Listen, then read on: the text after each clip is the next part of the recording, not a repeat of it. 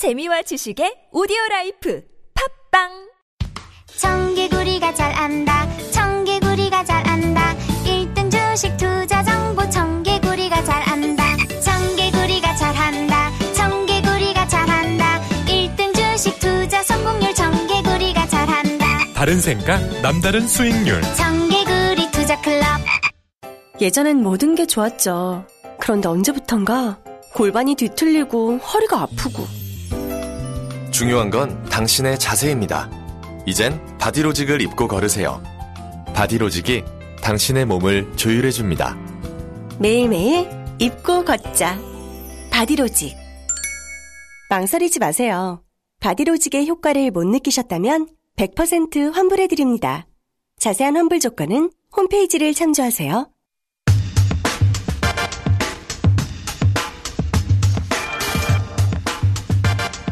사립 유치원 문제 드디어 정부가 대책을 내놨습니다. 네. 대책의 내용 이윤혜 사회부총리 겸 교육부 장관에게 직접 들어보겠습니다. 스튜디오에 나와주셨습니다. 감사합니다. 네. 안녕하세요. 반갑습니다. 오랜만에 뵙겠습니다. 네. 굉장히 어려운 문제를 첫 번째 과제로 받으셨어요. 예. 그러게요. 취임한 지 얼마 안 됐는데 이렇게 네. 큰 숙제가 생겼습니다. 잘 하시면은 인기 급상승하는 거죠. 못하면 두고두고 욕 먹는 거예요. 지금까지 이제 교육부와 교육청이 제대로 못했다 이렇게 지적받고 비판받고 있어서 네. 정말 더 큰 책임감으로 제대로 좀 잘하려고 각오는 다지고 있습니다. 그건 또 전임들이 욕 먹는 거니까요. 아니죠. 저도 또 교육위원도 했고 했기 때문에 책임에서 또 자유로울 수는 없죠. 알겠습니다. 전체적으로 한번 큰 틀에 짚어보죠. 우선 그 사립 유치원이 그 국가로부터 예 또는 뭐 지방 정부로부터 어 보조받는 게 국가 보조금이 전체적으로 규모가 얼마나 됩니까? 그게 2013년도에 이제 누리과정이라고 예. 아, 유아 교육에 대한 국가의 책임을 이제 더 강화시키겠다. 그래서 누리과정이 시작된 다음부터 유치원과 어린이집에 이제 누리과정 지원금이 이제 지원이 됐는데 네. 유치원에 지원되는 거는 전체로 따졌을 때 한 2조 정도? 아 2조나 됩니까? 이- 예, 1조 6천에서 뭐 2조까지 그렇게 그 상계를 하는데요. 유치원 운영비 뭐 이렇게 또 지원되는 게 일부 있습니다. 지방자치 단체에서. 아, 합치면 이제 한 50% 가까이 되지 않을까. 아, 지원 전체 그러니까 비용에. 어, 사립 유치원이 예산의 절반 가까이를 어, 국고 지원으로 해결해 준다. 네네. 예. 상당한 액수네요. 그렇죠. 예, 절반이니까 거의. 예. 어, 근데 이제 문제는 그렇게 국고를 예산 전체 한 절반 가까이 지원하는데 현재까지 지금까지는 어, 그게 투명한 회계도 안 되고 그리고 네. 회계에 문제가 생겨서도 어떤 강한 법적 제재를 하기도 어렵고 그랬던 거죠. 그렇죠. 그러니까 누리과정 지원금을 주면서 예. 실제로 이렇게 이제 세금이 다 그 들어가는 건데. 들어가는 건데 그걸 어떻게 관리 감독하고 제대로 아이들한테 쓰여지는지를 회계 투명성을 어떻게 담보할 건지에 대한 제도적 법적 그 장치가 없었습니다. 어, 그래서 그냥 뭐 감사를 하는데 공개가 안 된다든가. 그렇죠. 그렇죠. 그리고 이제 감사도 17개 시도교육청의 감사의 기준이나 시기나 방법들이 굉장히 편차가 컸고요. 어, 공개 여부를 포함해서. 예. 그리고 숫자가 또 많은 데는 감사를 인력도 부족하니까 제대로 못하는 음. 경우들도 있었고. 돈은 주는데 감사도 제대로 못하거나 혹은 감사를 했다 하더라도 그걸 공개를 못하고. 음. 그리고 더 근본적인 문제는 저희가 이제 국가 회계관리 시스템을 의무적으로 도입하겠다고 어제 대책에 발표했듯이 예. 회계를 심지어는 수기로 하는 데도 있고요. 아, 그러니까 회계를 구멍 가게인데 그러면. 예. 예. 그 균일하게 네. 모든 유치원들이 뭐 똑같은 기준으로. 예, 국공립이나 사립이나 할 것 없이 모든 유치원들이 이런 예산을 어떻게 세입제 세출, 그러니까 수입 네. 지출을 어떻게 하고 있는지를 딱 일목요연하게 통일적으로 볼 수가 있어야 되는데 그런 시스템 자체에 사립 유치원은 들어와 있지 않았던 거죠. 음, 사립 유치원은 들어갈 수 없다고 계속 주장해왔고. 예, 예. 이때까지는 말하자면 사립 유치원이 정부에도 학부모에게도 이긴 셈이에요. 본인들이 원하는 방향으로 해왔으니까요. 그죠? 그동안에는 그런 주장을 그동안은. 했고 또 법적 제도적인 미비 때문에 그런 걸 네. 강제할 수가 없었죠. 그래서 이제 이번에 어 그래서 한번 열어봤더니 그 상상할 수 없는 어, 방식으로 돈들이 유용됐지 않습니까? 뭐 본인들은 사기업인데 우리는 네. 본인들의 인식은 사기업이죠. 사기업인데 어, 국가가 보조를 해주긴 하지만 우리가 우리 마음대로 이 돈을 쓰는 권한이 있지 않냐 이런 항변이죠. 지금은. 그러니까 그것부터 이제 출발부터 제대로 바로 잡아야 되는데요. 유치원은 사기업이 아닙니다. 1949년에 교육법으로 출발할 때부터 네. 유치원은 교육기관 학교예요. 네. 학교가 사익을 추구한다? 이거는 있을 수 없는 일이고 음. 아이들을 가르치는 유아 교육을 담당하는 분들입니다. 그렇기 때문에 마치 이것이 개인 기업인 것처럼 영리를 추구하는 곳인 것처럼 이렇게 생각하는 것은 굉장히 잘못 인식하고 있다. 유치원이 교육기관, 학교다. 여기서부터 출발을 해야 될 것 같고요. 어, 자, 그러면 이제 이걸 어떻게 바꿀 것인가를 좀 짚어보고, 어, 지원금이었는데 그래서 법적으로 제재할 수단이 뭐 별로 없었고 실제 대법원에서 지원금은 어, 횡령을 문제 삼을 수 없다. 네, 횡령죄가 적용이 안, 안 된다. 예. 그러니까 대법원에서 그렇게 말하니까 이거를 법적 성격을 지원금에서 보조금으로 바꾸자는 거죠. 네. 그래서 지금 이제 이른바 박용진 삼법이라고 어, 더불어민주당에서 당론으로 홈런 치신 분입니다. 얼떨결에. 어, 당론으로 발의를 했는데요. 그 중에 이제 두 가지 법, 그러니까 유아교육법과 사립학교법에 이 돈의 에, 성격을. 돈을 네. 목적 외로 사용하면 처벌할 수 있는 이제 조항을 넣었고요. 네. 이게 지원금이다 보니까 횡령죄 적용도 안 되고 해서 이것을 보조금으로 전환해서 전환한다. 예.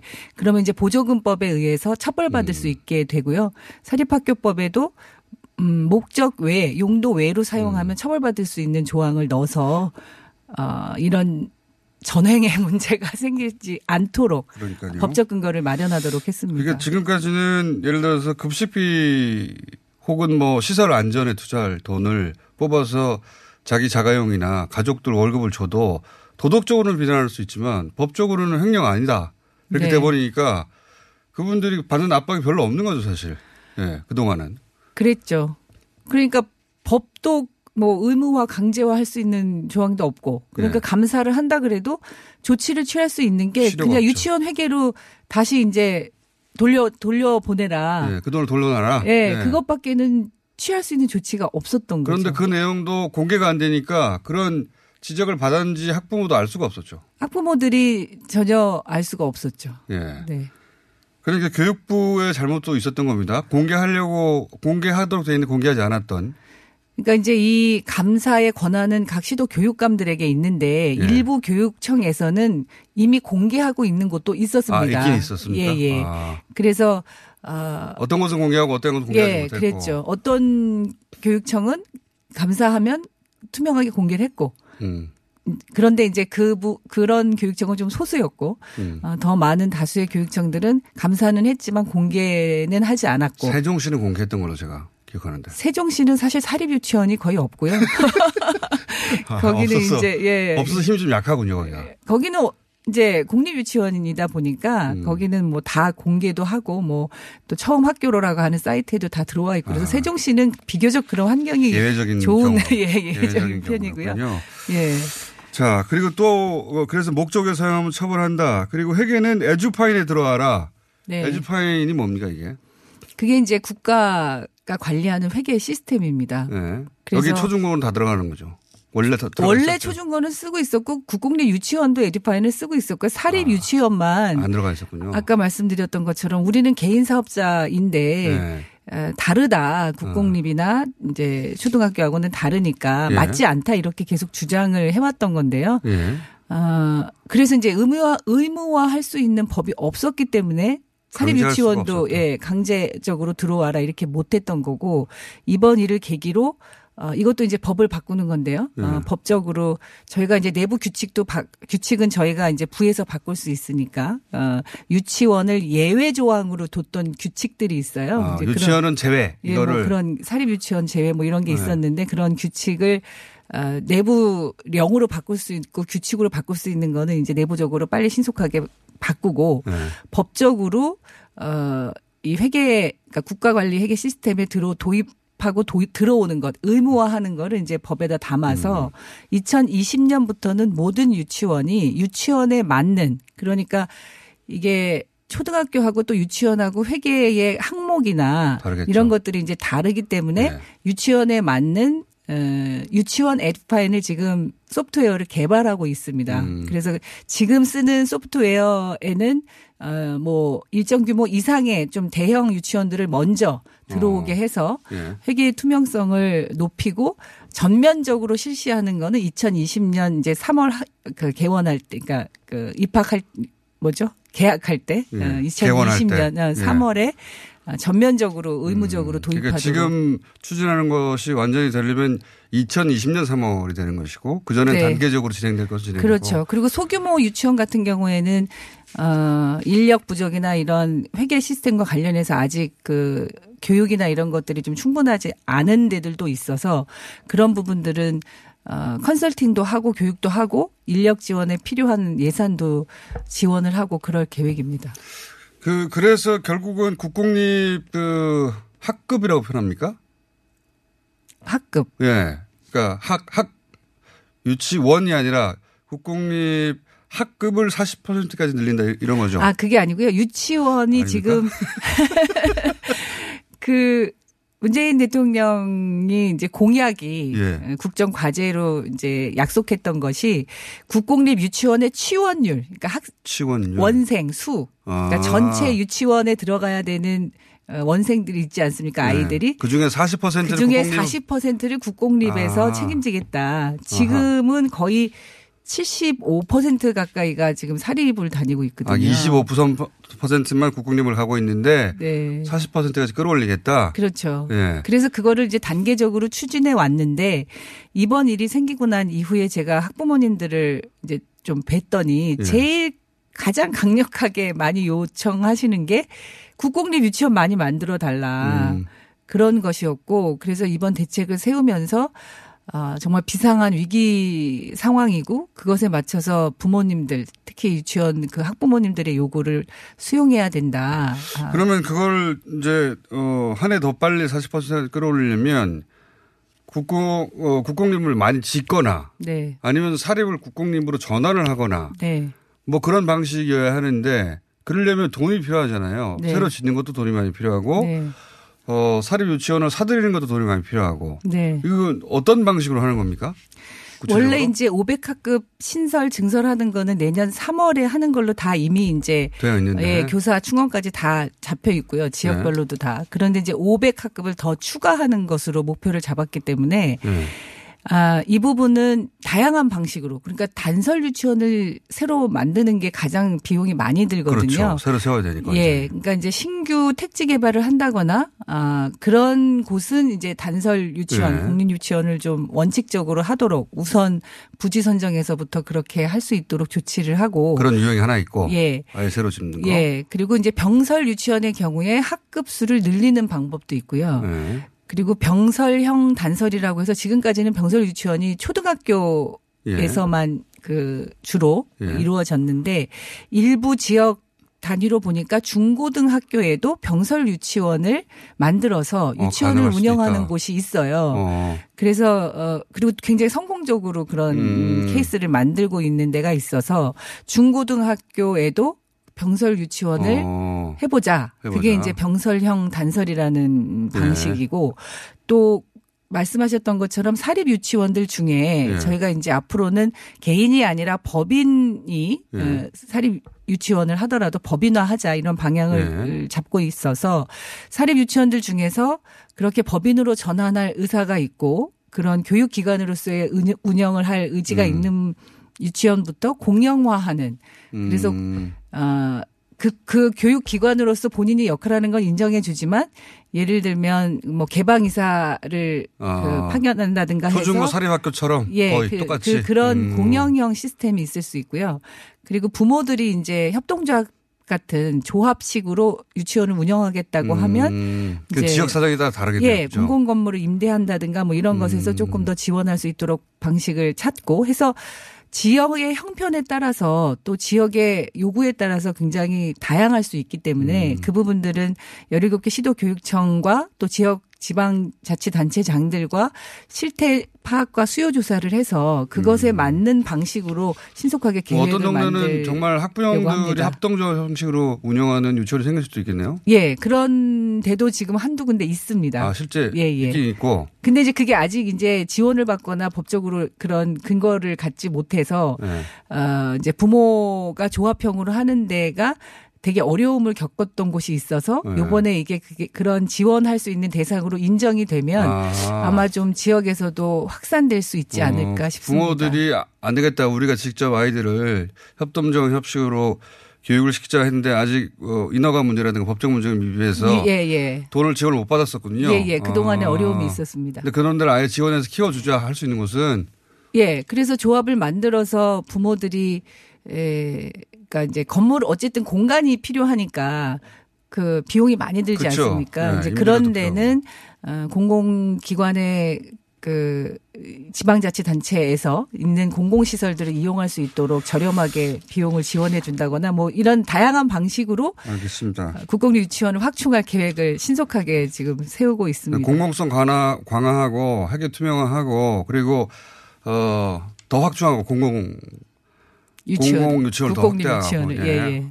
그 방향성을 충분히 알겠는데 이제 유치원 측의 입장도 보면 우선 어 집단 휴업, 모집 중지 이런 게 그동안 무기였어요. 네.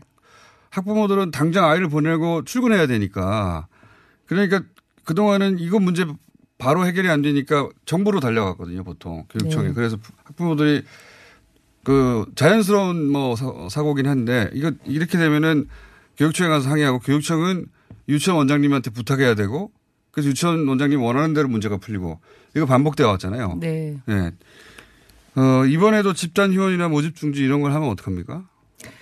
아, 일부 이제 뭐 폐원하겠다는 네, 아예 폐원. 예 그런 이야기를 하는 곳도 있고요. 예. 주로 이제 경기도에서 어제까지 확인된 것으로는 한 일곱 곳 정도가 폐원 의사를 밝혔다고 네. 하는데 아직 폐원 신청을 한 거는 아니었고요. 없습니까? 예. 네. 그런데 이제 분위기는 뭐 이제 휴원이나 폐원하겠다고 네. 이야기하는 곳들이 있어서 일단 그런 지역을 중심으로 해서 이제 현장에 그러니까 위기관리 팀 이런 걸 만들어서 시도교육청에서 다 그 현장. 실사를 하고 네. 조사를 하고 있고요. 설득도 하고. 근데 그것이 안 되면 법적으로 어, 교육감의 인가를 받지 않고 일방적으로 폐원을 한다든가 하면은 형사처벌을 할 수가 있거든요. 아, 그래요? 예.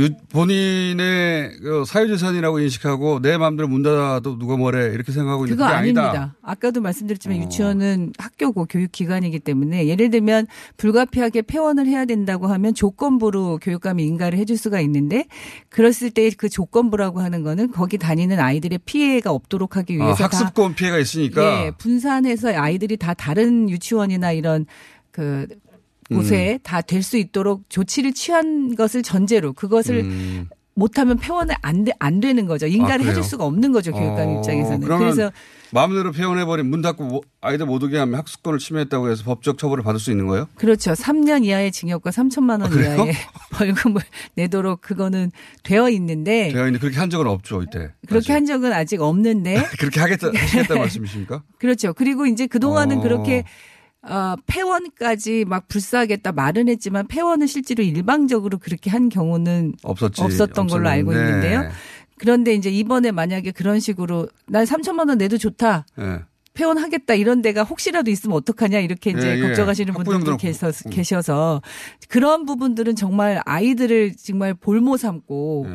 우리 부모님들이 정말 아이들 어떻게 어디 보낼 데 없어서 발 동동 그렇죠. 구를 때 그 피해를 고스란히 아이들과 부모님들이 받게 되는 것이기 때문에 엄정하게 대처하겠다 음. 그렇게 이미 밝힌 바 있고 여태까지 그렇게 안 했는데 이번에 그렇게 하겠다는 거죠. 예 그렇게 일방적으로 폐원하면 음. 실제로 이 유아 교육을 담당할 자격이 없다고 보고요. 그래서 그 부분 엄정 조치하겠다고 밝혔고 아 만약에 이제 휴원이나 이런 경우에는 그렇게 강력하게 처벌할 수 있는 근거가 또 행정 조치들은 취할 수 있지만 아, 정원 감축이나 그렇게 처벌할 수 예, 있는데 휴원은 또 좀 다릅니다. 아. 그러니까 뭐 정원 감축이나 이런 조치들은 취할 수 있지만 당장의 뭐 사법적 처리나 이런 것들이 음. 좀 어려운 부분도 있어서 저희가 그런데 중요한 것은 아이들의 그 교육권, 학습권이 피해받지 않도록 하는 조치를 신속하게 취하는 게 중요하기 음. 때문에 만약에 실제 지금 각 지역의 교육청 단위로 나가 있는 현장 그 관리 위기 대응 팀들이 파악을 해서 여기는 정말 빨리 조치가 필요하다 그러면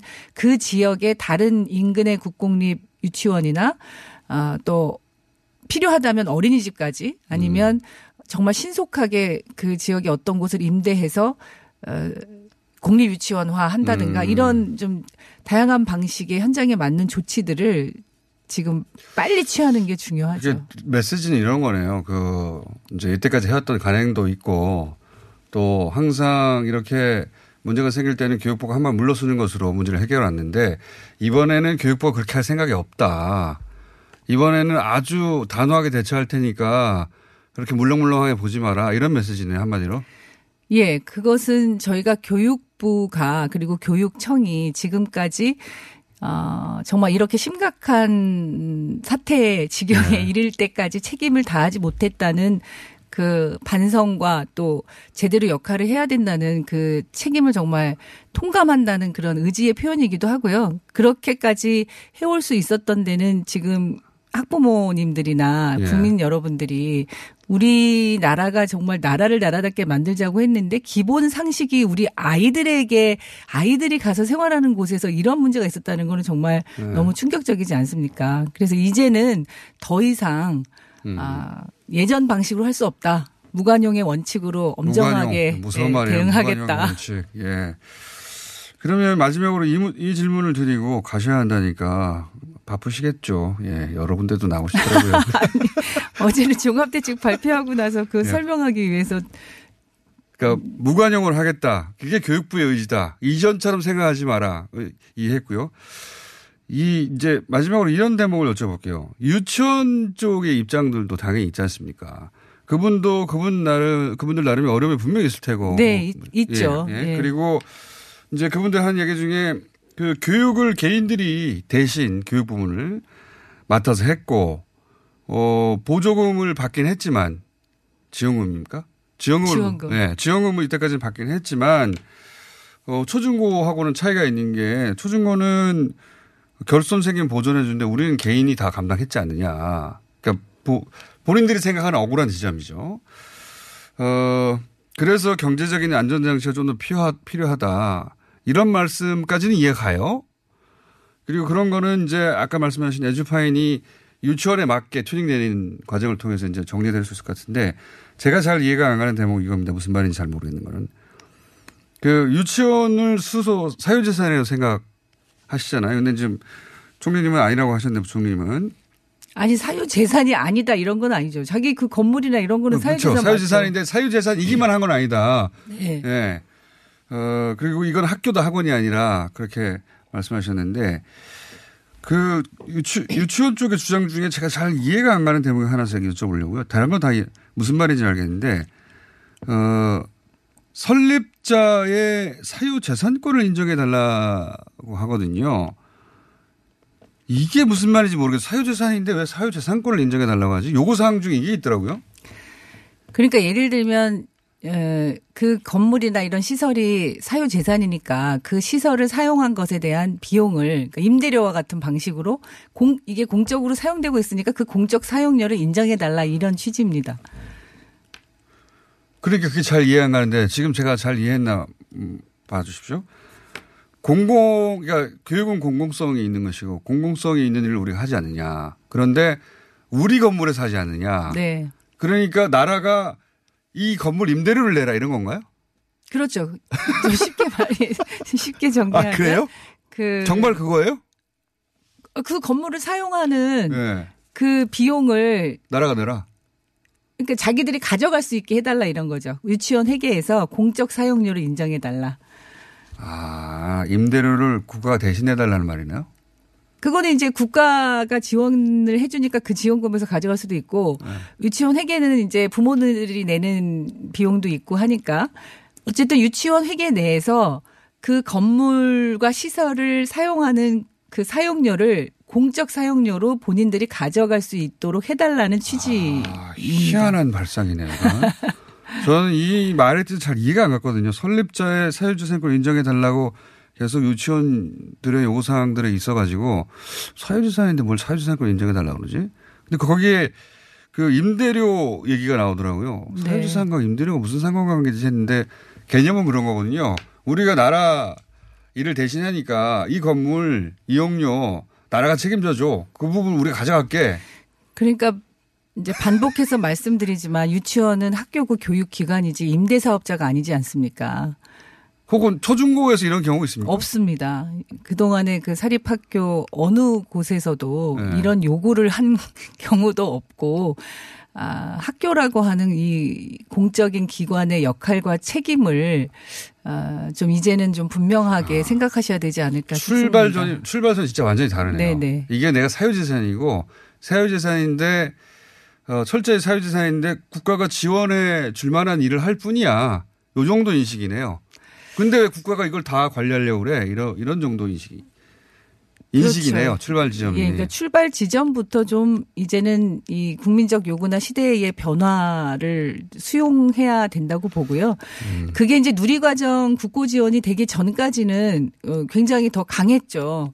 뭐 지원금이 그렇게 네. 많이 들어가지 않았기 때문에 더 그렇게 강한 주장을 할 수 있었을 거라고 보는데 누리과정에 그 음. 2조에 가까운 지원금이 들어가고 그러면 국민의 세금이 들어가면 음. 그것은 철저하게 또 아이들을 위해서만 써야 되는 것이고 그런 전체적인 유아 교육이 이제 보편화돼서 거의 의무 교육화 되지 않습니까? 그렇죠. 이제 유치원 다 가니까. 예, 그러니까 이제 그런 음, 시대적 상황과 국민의 눈높이에서 봤을 때에는 이 사립 유치원을 어, 교육기관으로 정말 정체성을 분명히 해야 된다.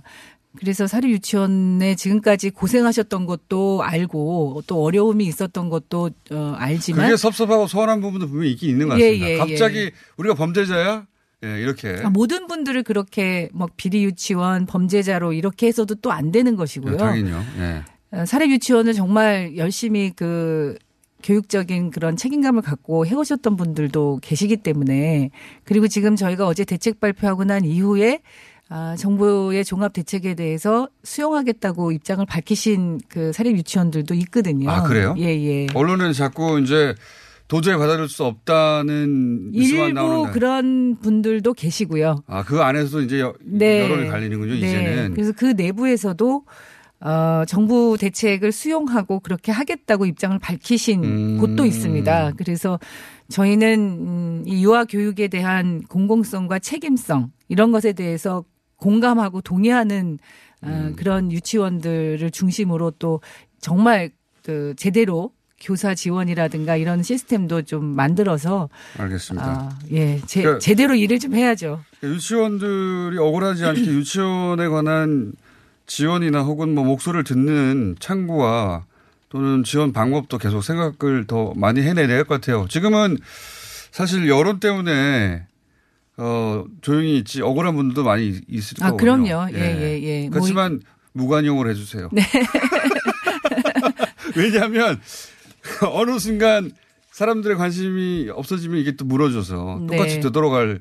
왜냐하면 거기는 어 이익단체잖아요. 하나의 강력하죠. 이익단체는 다른 사람이 관심을 잃어도 그분들은 계속 계속해서 그런 압력을 가할 테니까 이게 다 안 되면은 장관님 책임이에요 이제.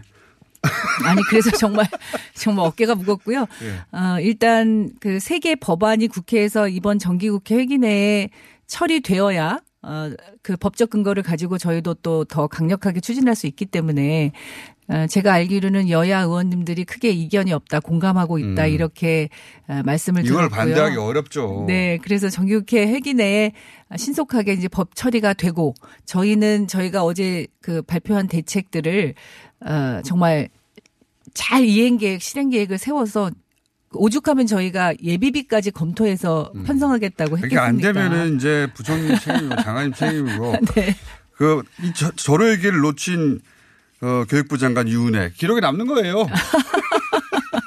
잘 되면 아, 큰 성과를 남긴 윤회 장관 이렇게 남는 것이고. 아유, 뭐 개인의 성과는 아닐 거고요. 예. 어쨌든 어, 지금 부모님들이 걱정하시고 이런 것부터 빨리빨리 잘 해결할 수 있도록 종합 대책이 잘 이행될 수 있도록 그렇게 책임 있게 추진해 나가겠습니다. 세부 내용 이제 모르겠고 이제 다 장관님한테 책임을 소가할 것으로 그리고 무관용 네, 네. 그거 지켜주십시오. 네. 무관용. 자, 아, 전체적인 맥락은 이렇습니다. 예, 잘 이해하셨을 거라고 보고, 어, 유은혜 장관님은, 사회부 총리 겸 교육부 장관님은 저희가 요 사안이 앞으로 어떤 국면을 맞이할 때마다 모셔가지고, 어, 책임을 묻고 따지고, 왜 안 되냐고 다그치고 하는 것으로 정리를. 네. 그때마다 나와주세요. 예. 네. 그 정말 국민들. 관심을 계속 가져주셔야 예. 아, 그러니까 후퇴 없이 역행하는 것 없이 저희도 철저히 하, 반드시 할 텐데요. 예. 아, 이 국민적 지지가 필요하거든요, 진짜. 예, 국민 여러분들께서도 이런 문제에 대해서 정말 잘 하고 있는지 제대로 이 지켜지고 있는지 이런 것들을 관심 가져주시기를 또 알겠습니다. 부탁드립니다. 무관용 지켜주시고요. 네, 지금까지 윤해 사회부 총리 겸 교육부 장관이었습니다. 감사합니다. 고맙습니다.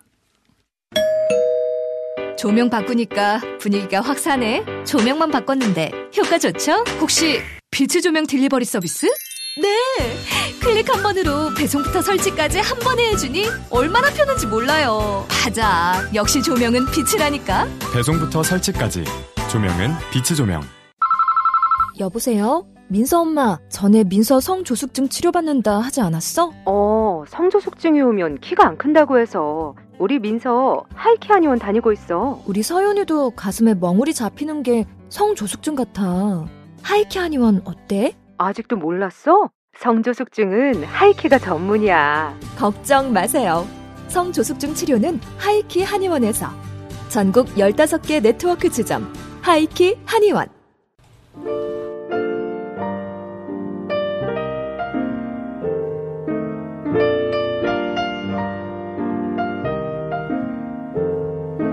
불친절한 AS, 예. 이윤의 사회 부총리 출연 관련 문자가 많이 오네요. 뭐 기대가 큰 거죠, 예. 기대가 큰 만큼 잠사만 욕이 많이 날라오겠죠. 오늘은 응원 문자 많이 날라왔습니다. 그리고 최백은 교수님 관련해서도 문자 많이 왔습니다. 오늘은 그러니까 35번 하셨다고. 예, 옆에서 웃고 있는 기자가 하나 있습니다. 뭐 미리 들어와서 좀 이따 소개해드리고요. 어, 웃으면 안 되는 시간에 웃어가지고 소리 같이 들어갔어요. 말까지. 자, 라디오 방송이 처음이라, 자, 좀 이따가 놀리기로 하고, 어, 그리고 영화제 관련해서 영화인이 되는 건가요, 이제? 저는 진작에 영화인이었습니다, 이미. 영화를 세 편이나 지금 제작한 영화인이라고. 자, 어, 관련 문자가 많이 왔는데, 가장 많은 문자는 이문에 어, 사회 부총리 관련 문자였습니다. 그만큼 관심이 많은 거죠. 여기까지 하겠습니다.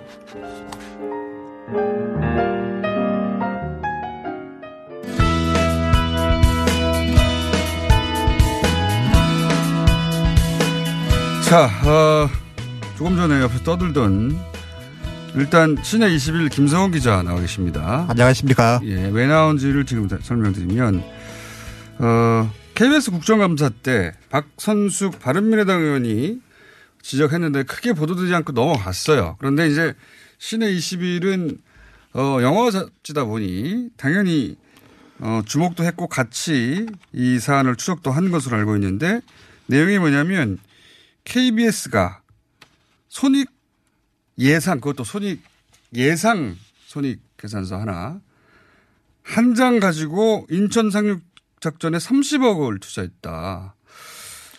30억이란 돈을 예상 손익서 한 장으로 어떻게 투자했지? 너무 이상하잖아. 당연히 국감에서 나올 수 있는 이야기입니다. 그렇죠. 그 인천 상륙 작전에 말 시킬 때 하세요. 아직 나올 때 안 됐어요. 사람들 이게 리듬을 하는 겁니다. 자, 인천 상륙 작전에 KBS라는 공기관이 이런 종이 한 장으로 어떻게 30을 투자했느냐라고 국정감사 때 지적이 있었습니다. 그 내용을 추적한 겁니다. 근데 이 기사가 오늘 오전 10시에 나오는데 미리 나온 거죠. 예, 그렇죠. 예, 편집장님이 아직 기사 안 나오는데 방송 나간다고 하니까 뭐라고 안 하십니까? 나가서 열심히 기사를 홍보하고 또, 어, 좀 더 많은 사람들이 알아야 된다라고 생각을 네. 하기 때문에. 참고로. 김성호 기자는 제가 어, 다른 취재 관련해서도 잘 알고 하는데 어, 뭐랄까요 전달할 때 약간 독특한 특징이 있습니다 개인적인 어, 어떤 특, 네, 특징이죠? 자, 네. 금방 들으시면 시청자 여러분들께서 아실 겁니다. 내 취재는 굉장히 잘하는 기자예요. 자, 왜 한 장으로 단 한 장으로 30억이나 되는 돈을 KBS가 영화에 항상 투자하던 것도 아니었는데 과정이 어떻게 된 겁니까? 네, 사실 그 말씀하신 대로 KBS가 인천 상륙 작전 아 상, 인천 상륙 작전 투자가 사실 네. 속전속결 일사천리로 이루어졌는데요. 네. 어, 2015년 5월 18일에 설립한 어, KBS 콘텐츠 특수 목적 회사와 KBS 자회사인 KBS 미디어를 통해서 네. 어 시나리오와 인천 상륙작전 시나리오와 예상 손익표만 보고 투자를 계승했습니다. 그 예상 손익표가 네. 동원 관객 숫자가 420만, 500만, 1000만, 1500만 명일 때 매출액 대비 투자 수익률을 계량화한 수치로 기재된 문서인데요. 네. 어 9월 17일 날 아니 이거에 자기들 네. 마음대로 쓸 수 있는 거 아닙니까? 그러니까 시나리오 하나하고 자 500만 들면 얼마 벌어요? 1000만 들면 얼마 벌어요? 이거 저도 쓸 수 있어요. 그런데 이거 한 장이었다는 거예요? 네. 이야, 이상하잖아요. 당연히. 예를 들어서, 물론 영화의 흥행을 전망한다는 건 대단히 어려운 일입니다. 어려운 일인데, 그렇다고 500만 들면 얼마를 벌고요. 1000만을 들면 얼마를 벌고요 하는, 그거 아무나 쓸 수 있는 거를, 그걸 보고 돈을 선뜻 50억을 투자했다는 게, 30억을 투자했다는 게 이상하죠. 이상합니다. 충무로 해서 사실 이전에도 그렇고 지금도 그렇고 흔치 않은 일인데요. 이게 흔치 않은 게 아니라 이런 일은 없지 않습니까? 네, 그렇습니다. 네. 없다가 주세요. 네, 없습니다. 네. 자, 그런데 그 과정도 이상하다는 거죠. KBS가 굳이 이거를 투자를 꼭 하고 싶었던 거죠. 투자를 하기 위해서 어 콘텐츠 특수 목적 회사를 따로 만들죠. 그죠? 네. 그 따로 만들었어요. 그 네. 따, 따로 만들었고 어 컨텐츠 특수 목적 회사를 만든 뒤에 어 4, 4개월이 지난 뒤인 9월 네. 17일 날 네. 1차 투자 운용 위원회를 열고 네. 20억 원을 투자하기로 의결했어요. 근데 이 지- 회사를 세우고 첫 번째로 한 일이 거기 투자한 거죠. 그렇죠. 네. 음, 사실 이- 그 이후에도 네. 그 KBS 콘텐츠 특수 목적 회사가 네. 어 다른 영화를 투자한 적 있습니까? 없습니다. 그 이후에 그러니까요. KBS 드라마 22편 사업권에 투자를 했는데요. 네. 어, 평균 투자액이 11억 9천억 9천만 원임을 감안하면 인천 네. 상륙작전에 투자한 금액은 평균 투자액을 훌쩍 뛰어넘는 거죠. 어, 그리고 첫 번째고 이 이후로는 영화도 없다는 거죠. 그렇죠. 예. 영화 투자라는 게 쉬운 일이 아닌데 자, 어, 자체 제작 드라마도 아니고 그리고 영화 제작에 어, 특수 목적 회사를 만들어서까지 유일 첫 번째 투자이자 유일하게 영화를 투자한 인천 상륙 작전 이런 이야기인데요, 그죠? 예. KBS가 어 그래서 총 이런 방식으로 투자한 게 30억인 거죠. 이제 KBS 콘텐츠 특수 목적 회사가 20억 원, 그리고 KBS 자회사인 KBS 미디어가 10억 원, 합쳐서 KBS가 30억 원을 투자한 네. 거죠. 그러니까 노홍철 씨하고 발음이 비슷한 거예요. TH 발음이 계속 나는 거예요. 본인 의사와 상관없이. 아, 라디오 출연이 처음이라서 네. 좀 떨리고 있습니다. 라디오 출연 아니라 평상시 대화도 그렇잖아요. TH 발음으로 계속 한국어를 전부 다 TH로 다 덮어버리는 분이거든요. 네, 제 개인 시사항에 대해서는 자세하게 말씀을 해주시지 않았으면. 자, 그런데, 어, KBS, 이제 국감에서는 KBS 30억만 이제 문제가 됐습니다. 이게 도대체 이 한 장으로 어떻게 한 거냐. 이상하지 않냐 한 것이고. 근데 이때 기업은행 20억이 또 같이 되잖아요. 그렇죠. 국감에서 네. 박선숙 바른미래당 의원이 어, 지적한 부분은 KBS가 투자한 30억 원- 억 원과 네. 어, IBK 기업은행인 어, 국채은행이죠. 예. IBK 기업은행이 투자한 20억 원 합쳐서 50억. 50억, 원이 예. 어, 참, 박근혜 정권 당시에 청와대가 음. 건전 영화에 지원해 주라고 지시한 그 50억 원일 가능성이 높다라고 어, 문제를 제기한 거거든요. 음. 이게 이제 요, 요 이야기는 약간의 그 앞부분 설명이 필요한데, 어, 청와대, 어, 문화체육 비서관 김소용 전 그렇죠. 비서관 이 박근혜 전 대통령 재판에서 그런 말을 한 적이 있어요. 소위 이제 화이트리스트 관련해가지고, 어, 박근혜 대통령이 건전 애국 영화 어, 지원해 주라고 하면서 50억을 어느 날 뜬금없이 딱 얘기합니다. 그렇죠. 50억이라는 숫자가 왜 건전 영화에 50억이 나왔는지 근거는 없어요. 50억. 50억이라는 숫자를 딱 얘기하자 그 50억이 이 50억 아니냐는 거죠. 그죠? 그렇죠. 대통령 주재 수석 비서관 회의에서 그 얘기가 나온 뒤에 예. 어 1월 18 1월 28일이죠. 예. 2014년 1월 28일 아 2015년 1월 28일인데 그 얘기가 나온 뒤에 건전 애국 영화 투자가 진, 진행되었을 것이고 예. 어그 시기를 전후로 해서 어 돈을 제작비를 모은 영화는 인천 상륙 작전밖에 없으니 그거 하나밖에 없죠. 네. 네. 김소연 전 비서관의 증언 내용을 토대로 인천 상륙작전을 대입해 보면 CJ 엔터테인먼트가 인천 상륙작전의 배급을 맡고 기업은행과 KBS라는 국책. 은행과 공영방송이 50억 원을 지원하고 첫 번째 시드머니를 그렇게 마련한 거죠. 예. 그렇죠. 일사천리로 된 거죠, 이런 게. 그렇죠. 예. KBS가 그리고 그 이후에 영화가 개봉했을 때 민주언론 신입연합이 집계한 수치인데 52차례 보도성 홍보로 밀어주고 예. 그 게다가 모태펀드 공공자금이죠. 예. 모태펀드가 펀드 지원을 강화하고 국가보훈처가 보급 확산 역할을 맡았다고 볼 수 있다는 거죠. 그러니까 총체적으로 소위 이제 대통령의 건전 애국영화 소위 이제 화이트리스트 의혹을 받는 그런 영화에 대해서 일사불란하게 대통령 한마디로 어, 돈이 갑자기 20억이 들어가고 이렇게 됐는데 그런 얘기예요. 자세한 내용은 자세한 내용은 시대 21 오늘 나오니까 많이 읽어 주십시오. 읽어 보시면 되는데 요는 아 재밌는 문자가 왔네요. 툭 치면 울 것 같은 목소리라고. 그리고 제가 TH 발음이라고 했더니 공장장이 누구 발음을 지적하냐고. 예. 맞는 말입니다. 다. 다 맞는 말이에요. 인정. 근데 근데 이제 이- 이게 이- 이런 1분밖에 안, 없으니까 확 요약하죠. 핵심을. 그러니까 이런 겁니다. 제 말 중에 어 아닌 말들을 짚어주세요. 그럴 시간도 별로 없겠지만. 어, 대통령이 50억을 얘기했어요. 근데 대통령이 뭘 영화에 대해서 전문 지식이 있다고 50억이라는 숫자를 얘기했겠어요. 대통령으로 하여금 50억이라는 말을 입에서 나오게 만든 사람이 있을 거 아닙니까? 그렇겠죠. 예.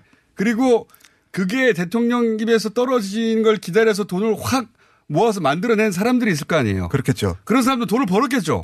많이 벌었겠죠.